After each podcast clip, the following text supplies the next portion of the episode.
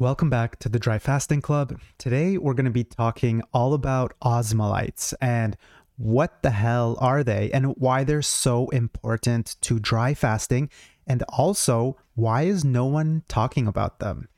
Before we go too deep on osmolytes, let's talk about anhydrobiosis. So I'm going to be focusing here on two or even three of my articles, kind of like a mix of the anhydrobiosis article, the osmolyte article, and even some of my osmolyte protocol.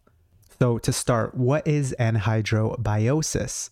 And anhydrobiosis is basically something that certain organisms can use where they basically go into a form of stasis when the, all their water or most of their water goes away. So they almost shut down and go into like a cryo sleep. And then when water gets reintroduced to these organisms, they can spring back to life years, years further ahead.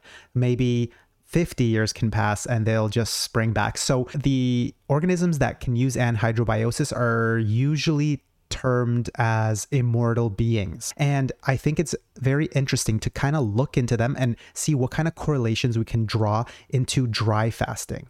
So, we obviously know that vertebrates, there are no known vertebrates that can actually perform anhydrobiosis, but that's probably correlated to how complex and big the organism is. But that doesn't mean that we can't share certain characteristics, at least on a smaller scale. So, obviously, we can look into nematodes and certain worms and things like tardigrades and other things, and we can see what happens in their bodies when they shut down. And we know that dehydration, if it was acutely given to our cells, just like a quick uh, dehydrating hypertonic type of shock, the cell will most likely die. It starts with like the proteins falling apart under the pressure of the water leaving and they sort of misfold and get unraveled. But what happens in these animals that keeps everything together even when the water goes away? And the answer is osmolytes. So these can be inorganic or organic osmolytes, and there's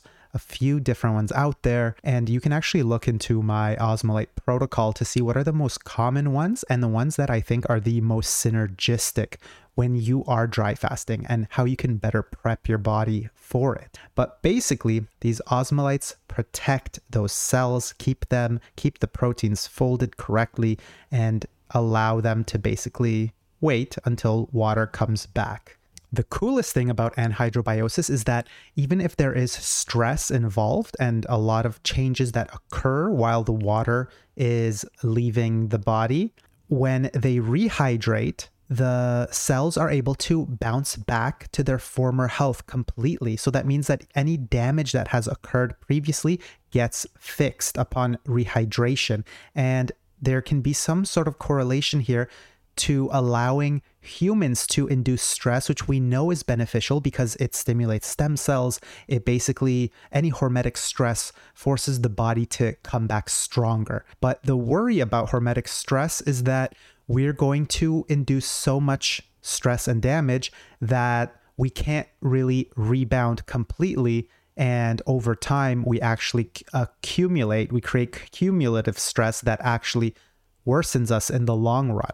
But because we're seeing these improvements here and we're seeing a full rebound back to health, we can see and translate this into a way that we can induce stress but still reap all the benefits. So, sort of like have your cake and eat it too. So, now I'll just quickly jump into the main article, which is called Osmolytes Are One of the Keys to Surviving Dehydration When Fasting and what are osmolytes. I have a beautiful picture here. Um, you can see that we have proteins here on the left side, and that stress conditions partially unfold the proteins, which is bad. And we can see that as that stress condition increases, then if we can get osmolyte concentrations to increase in the cells, they fo- fully fold the proteins back. But if we don't have those osmolytes, we have degradation, soluble precursors, and things like neurodegeneration and amyloid plaque can appear. And if uh, you've ever researched or dealt with Alzheimer diseases and diseases of the brain in yourself or family members, the amyloid plaque might start ringing a bell and you might start connecting the dots that this is probably a very important part of the whole pathology of Alzheimer's. And then here we have another image of how it looks like in the cell. And we have this cell here, osmotic stress, partially folded, unfolded protein. So the water is slowly leaving the cell. So it's causing stress because there is less pressure inside of the cell and it's basically opening up the protein. Well, there's basically less pressure inside of the cell, and that may means there's not enough pressure holding the proteins together. They start unraveling, and then we see how it moves on as osmolytes come in and they start to stabilize the cell there you can see them around the outside perimeter forcing what remains of the water inside to bring back that pressure and balance which brings back the proteins together. So that's why it's so important to gradually introduce stress to the body because if this process of dehydration occurs on a gradual enough level and that means not over dehydrating yourself with crazy exercise while you're doing longer dry fasts, the body can slowly adapt and it brings in these osmolytes and everything stays perfectly fine. I do believe that osmolytes are the key to dry fasting correctly and not causing any damage. And they're also the key to your health, even without fasting. Uh, osmolyte concentrations are important to prevent a lot of age related cellular diseases. Osmolytes are key to things like structured water and holding things in correctly, which is another very important thing.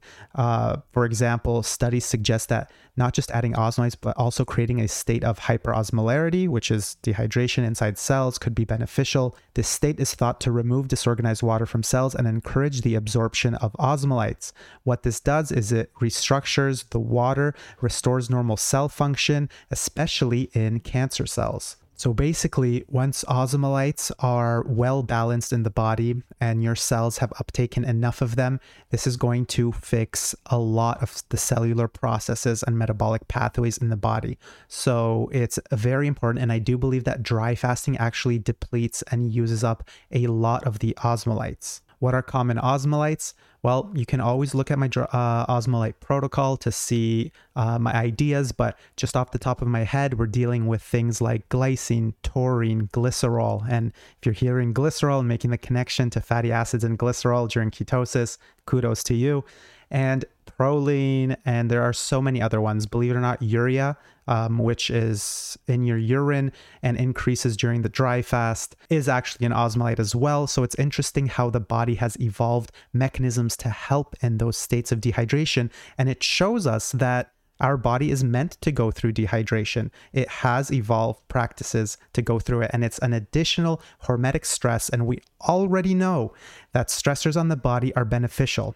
Find me someone that says that exercise is not good for you. I'll wait. Anyways, just like calorie restriction is a stress and is beneficial, dehydration is good. And if done correctly, we have evolved to, we have co evolved with that process to make us stronger and live longer. So I hope that you dig into this a little bit deeper. I hope you understand the correlation of osmolytes to dry fasting. And I hope that this helps you in designing your own protocols and ask further questions. And until next time, good luck on your dry fasting journey. Thanks for sticking around. If you liked the video, leave a comment and share your ideas. And if you're looking for very detailed and unique protocols, check out the dryfastingclub.com. You'll find a lot there. You can even book a quick chat with me. There's also a free Discord link that you can find on the site, and I highly recommend you check out the forums and share your insights and experiences about dry fasting. Uh, you can kind of treat it like accountability, but really, you can help a lot of other people. And as always, remember no two people are the same, so every fasting experience is unique. Good luck on your dry fasting journey.